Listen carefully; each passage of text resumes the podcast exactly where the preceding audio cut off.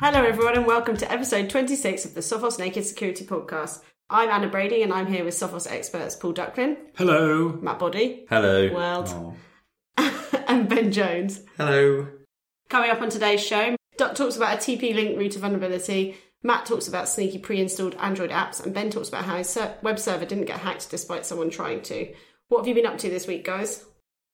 Well, I went to the London Bike Show where I was the guest of a very high end carbon folding bike manufacturer. And I was one of the first out on the test track with their bike. And it was really, really cool, although a bit more than I can afford. And luckily, they weren't watching because I pranked it. Oh. I did. I did fess up afterwards. The bike was uninjured, and I was mostly uninjured, but it was quite embarrassing. I have been binging on Game of Thrones. I've just been absolutely box set binging, getting ready for the new series that's going to come out this month. This month. So What excited. happened to the board games slash PS4 games? Or Oh no, cracked I'm still completely addicted to the PS4 game. Do you play that while you're watching Game of Thrones? No, I can't multitask like that. I'm, I'm not very good at multitasking. Uh, I adopted a cat. Oh, Meow. I did. His name is uh, Ragnar Benedictson Bigglesworth Jones. Yeah, how do you call your cat? If your cat's outside or something, Yeah. or, or if you if, if he's stuck in somewhere, do you say do you have to say the full name? That's quite a mouthful. Or officially on all the documentation, his name is Ragnar. Aw. That's going to sound quite aggressive. Has he got a if you're calling passport? Uh, I don't know. I don't think so. He didn't come with one from the animal shelter. Back to cybersecurity chat. Matt, some research was published last week about the apps that come pre installed on many Androids. Can you talk us through it? There's, there's been a university which, which has published some research. They surveyed 2,748 users, 1,742 unique devices, 214 different vendors around the world to see what sort of apps were installed on these devices by default and understand what sort of PII was accessible to these default apps, what, what app permissions they were requesting. PII, personally identifiable information. Yeah, precisely. So personally identifiable information that those apps could potentially get out of you. Things like IMEI numbers, which are identifiers for your for your mobile phone, and uh, and permissions to to other things that that maybe things like microphone or camera that it may have by default. It, they also looked into the network traffic that those devices were passing as well to dynamically do some analysis of the applications that we're running. So the idea is that if you install, if you choose to install an app that says these are the permissions I want and this is what I'm going to do and this is the data I'm going to take from you, that's one thing. But this is the what some people often call bloatware that just comes along with the phone. Indeed, this is yeah. all there before you even start installing your favorite calculator or your favorite weather app. Yeah, so you buy you buy a phone, and this is this is all on there by default. So, did that happen when you bought your phone recently? Yeah, yeah, it did. So I bought a new Huawei phone, and everyone's going to laugh at me for saying that, especially on a c- cybersecurity podcast. Um, Duck is just gingerly touching his iPhone now. I'm not gingerly Just stroking touching it. it. No, he's I'm holding it holding in it, high in the air, Like a rock star. triumphantly. Yeah. Well, well, misinformed rock star. so, uh, so on this phone that which I've which I purchased, it came with a bunch of apps that were pre-installed on it. Things like uh, its own app store. You can't uninstall this app. You can't disable it. You can only stop it from running. However, it restarts itself anytime you reboot the phone. It, came, it comes with its own calendar alongside the default Google Calendar, which is on the device. So does that mean when you add something like Monday evening record the podcast that it goes into both calendars? I've not enabled it. I've not touched it because I'm too scared of it. Yeah. So I don't know. I'd you can't remove not. it, right? You can't remove it. You can't uninstall it. There's also a Huawei email app as well, which is default on there by default. And whenever you try and do, whenever Android initializes an intent to send an email from another app, then it will ask first of all, do you want to send an email in app called email, which is the Huawei one?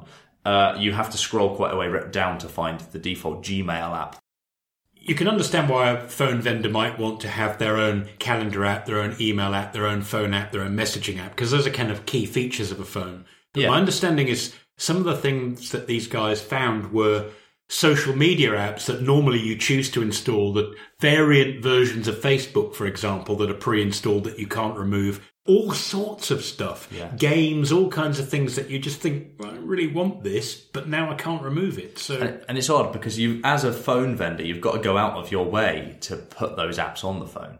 Do you think they reckon that it, it adds value because you got all these cool apps for free, which you could download for free if you wanted anyway? Or, or are they aiming to make the money by through the advertising revenue? So, so some of the apps were also found to have malware, like third-party libraries, which were associated with malicious applications on on those devices as well. So malware libraries, essentially. Those often relate to adware, don't they? Aggressive Yeah. adware that companies maybe don't realize what they're getting into. They build this app, they want to monetize it, they stick in a third party library, and they don't realize that they're kind of getting into bed with some sleazebag back end. And Yeah. then that app then ends up getting onto the phone, and you've got it and you can't remove it. Yeah, there's no way of It's a- uninstalling it at that point.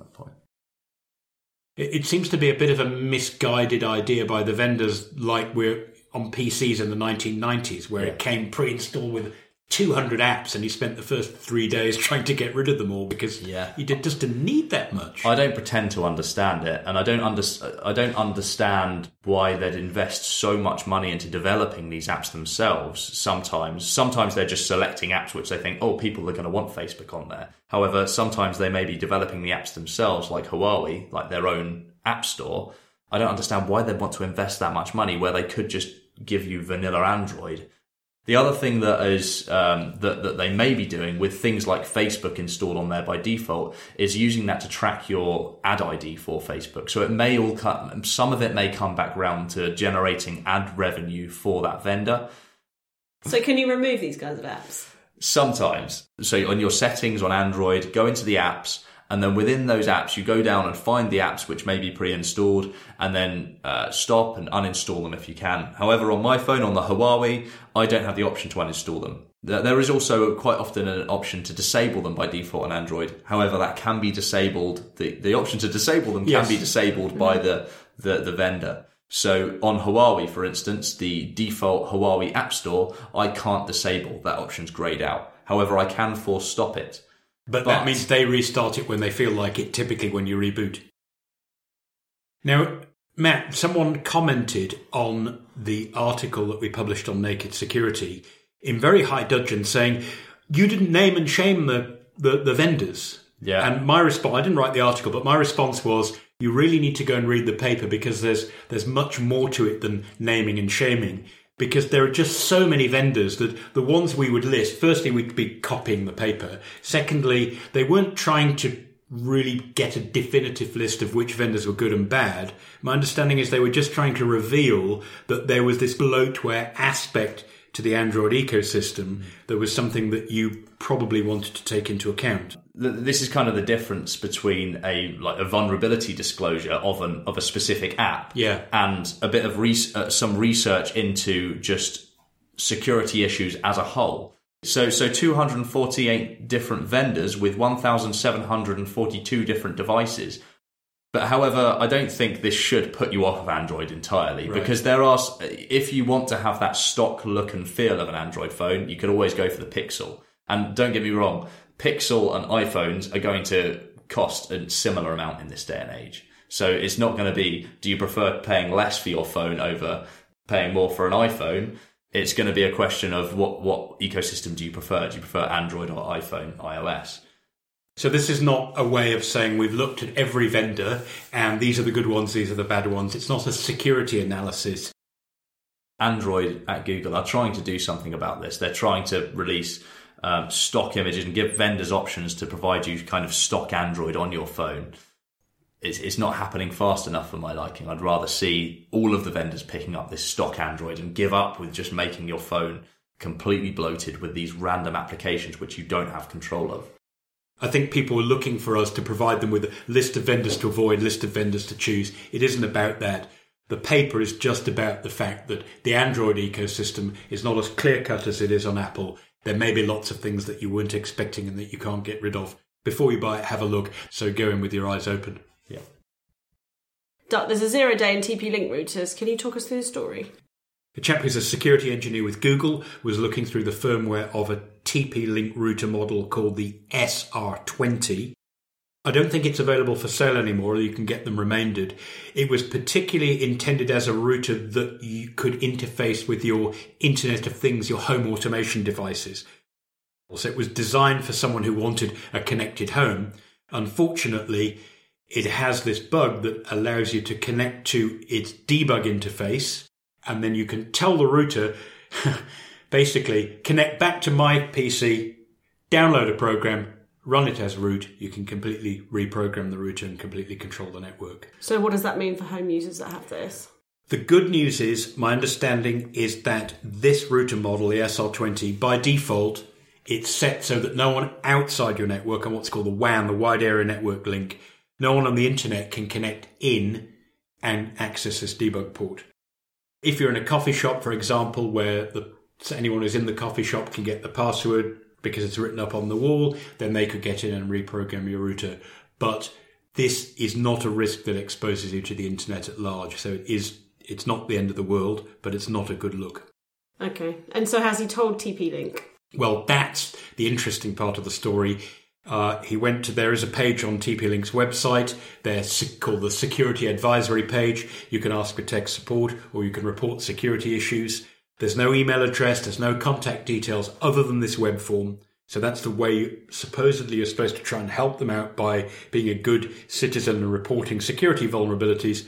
All you can do on this web page, I've checked it out, is you put in your email address and they say, we will get back to you in one to three working days. When he did this last December 2018, he didn't get a reply. A bit later, he's an inveterate Twitterer, the guy who found the bug, so he decided to try contacting TP Link via Twitter, but they don't seem to be very active on Twitter, so that fell through the cracks. So the reason that this all got exposed is, of course, he works for Google, and under Google's rules, after 90 days, the hammer drops, the bug gets disclosed. Mm. And that's what's happened, which is why he's writing about it now. So you can see why he's frustrated. I was chatting to Mark Stockley earlier about this, and I said, you know, Mark, do you think it's reasonable that somebody's trying to give a formal notification to a vendor? Is it reasonable to use Twitter? Should he have tried a bit harder? And, you know, Mark's wise words were, well, if you've got a form that you've put up and that's the way people are supposed to contact you, it should work. And if it doesn't work, how much effort do you expect somebody who's trying to help you for free to put into trying to let you know that they've found a problem? So, yes, he tried to contact them and he tried to contact them twice and he did it in the official way and it didn't work out. Okay, so what's your advice to users then that have this? Well, as I said, the good news is people outside your network can't find you on an internet search engine and jump in and take over your network. Where this might be a risk is if you are running a coffee shop or some kind of shared area where you're publishing the password and you're inviting people you don't know well to connect, and you've got one of these routers, this this does mean that if someone's got poor intention, they can basically mess the whole thing up. The good news is, if you're running a coffee shop, you're probably not going to buy this brand of router anyway because it's geared towards the connected home. So I think the risk is very small, but it's a salutary reminder to anybody who produces software, who has something on their website for bug reports. If someone tries to help you by genuinely reporting a bug, make sure you don't let it fall through the cracks because otherwise this kind of embarrassing situation happens. You may find that the next time they want to buy a router, they go shopping somewhere else. Cool, thanks, Duck. Ben, over to you. You hosted a website for your wedding recently, didn't you? So I didn't do So for, for my uh, wedding, I created a, a website, but where, which guests could use as a, as a portal to RSVP, uh, give information around their dietary requirements, accommodation if they need accommodation, etc. And also, uh, most importantly, as well, giving money as well for uh, that is important. so the adware side, primary rationale, indeed, because I'm a cheapskate and I didn't want to use an existing platform, and I'm a bit of a geek, and I wanted to create my own website, so I made it all myself. Yeah. And someone tried to hack it, didn't they? Yes. So um, fundamentally, with that information, when the uh, guests RSVP and give the information, that's done via a PHP or web form um, that then submits that information, that, that data that the guest has provided, into a database on the back end of the web server. Now, after some time, when various different, numerous different guests had, had RSVP'd, I was checking through the data um, in the database and I noticed a few sort of anomalous and, and standoutish um, sort of uh, entries within there. So in between, you know, the Standoutish. yeah. That's a cool word, actually. I might borrow it. So in between, you know, the the vegetarians and the vegan was some information that looked like sort of anomalous code or, or really stood out. And, and basically, what it was was on the face of it, it could just look like a random bit of information, but but in drilling down into it more and actually dissecting the code, um, fun, what what the code was actually trying to do was execute PHP code in order to do a very simple mathematics sum, basically a sub- subtraction ultimately what, what the goal was, in fact, this was probably an attacker or some sort of probe that was trying to put that information into my website through the web form and try to return the result of that sum. And if that sum is then, if the result is then returned by that web form, then they know that they have remote, the ability to execute code remotely on my web server. So with that information, once they know they can do that, they can then do some more malicious and, and tricksy things, like, for example, you know, redirect the web page or get it to do something malicious, basically. So, Cancel all your gifts. indeed, that's it. Get all the Oh, money out by terrible. PayPal. Yeah. Um, which, yeah. Luckily, because of the way my website was designed, that would never be possible because all it was doing was putting information into the database. However, they tried their luck anyways, as this was likely a, a probe. So what I did was I took that particular sum. So it was actually quite a unique string of, of numbers. So it was actually um, around about sort of 238 quadrillion or so minus um, a number in the trillions. Uh, so a very unique sort of long string of, of different numbers. Um, I then Google searched that and I, that returned around 88,500 different results. So that's 88,500 other websites that had been indexed by Google that showed the same sum. So that's an example, or rather, it's indicative of quite how wide-reaching this probe was, um, and and the chance of, for example, my website, because the information is only going into the database, it can never be pulled out and indexed as a result of that. The chances are it was input into lots of other web forms as well. And they wouldn't need to have someone sitting there copying and pasting this in, presumably. They'd visit a website, they'd see that a page had a form on it, they'd pick one of the fields in the form, in your case, maybe dietary choice, and then they'll stick in their sum.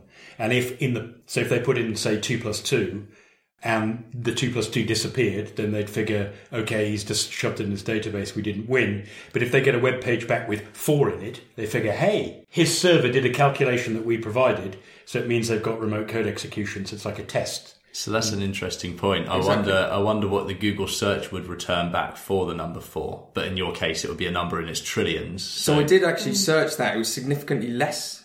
However, that wouldn't necessarily be indexed the same potentially, um, because by putting the data in, and lots of websites, because of the way they're designed, that then gets recorded in a database that can that sits as a web page that can get indexed by Google. In the scenario whereby that sum can actually be processed, I don't know if the result would get indexed in the same sort of way. Yeah, it that's what you normally call the deep web, isn't Yeah, it? Yeah, it's the exactly. bit of the web that, not the dark web where all the dodgy stuff happens, but just the parts of the web that don't get indexed because Google never sees that page because it's unique to each visitor. I tried those numbers out, by the way, uh, in hex and various other encodings to see if they'd left some ha ha ha message, but I couldn't find one.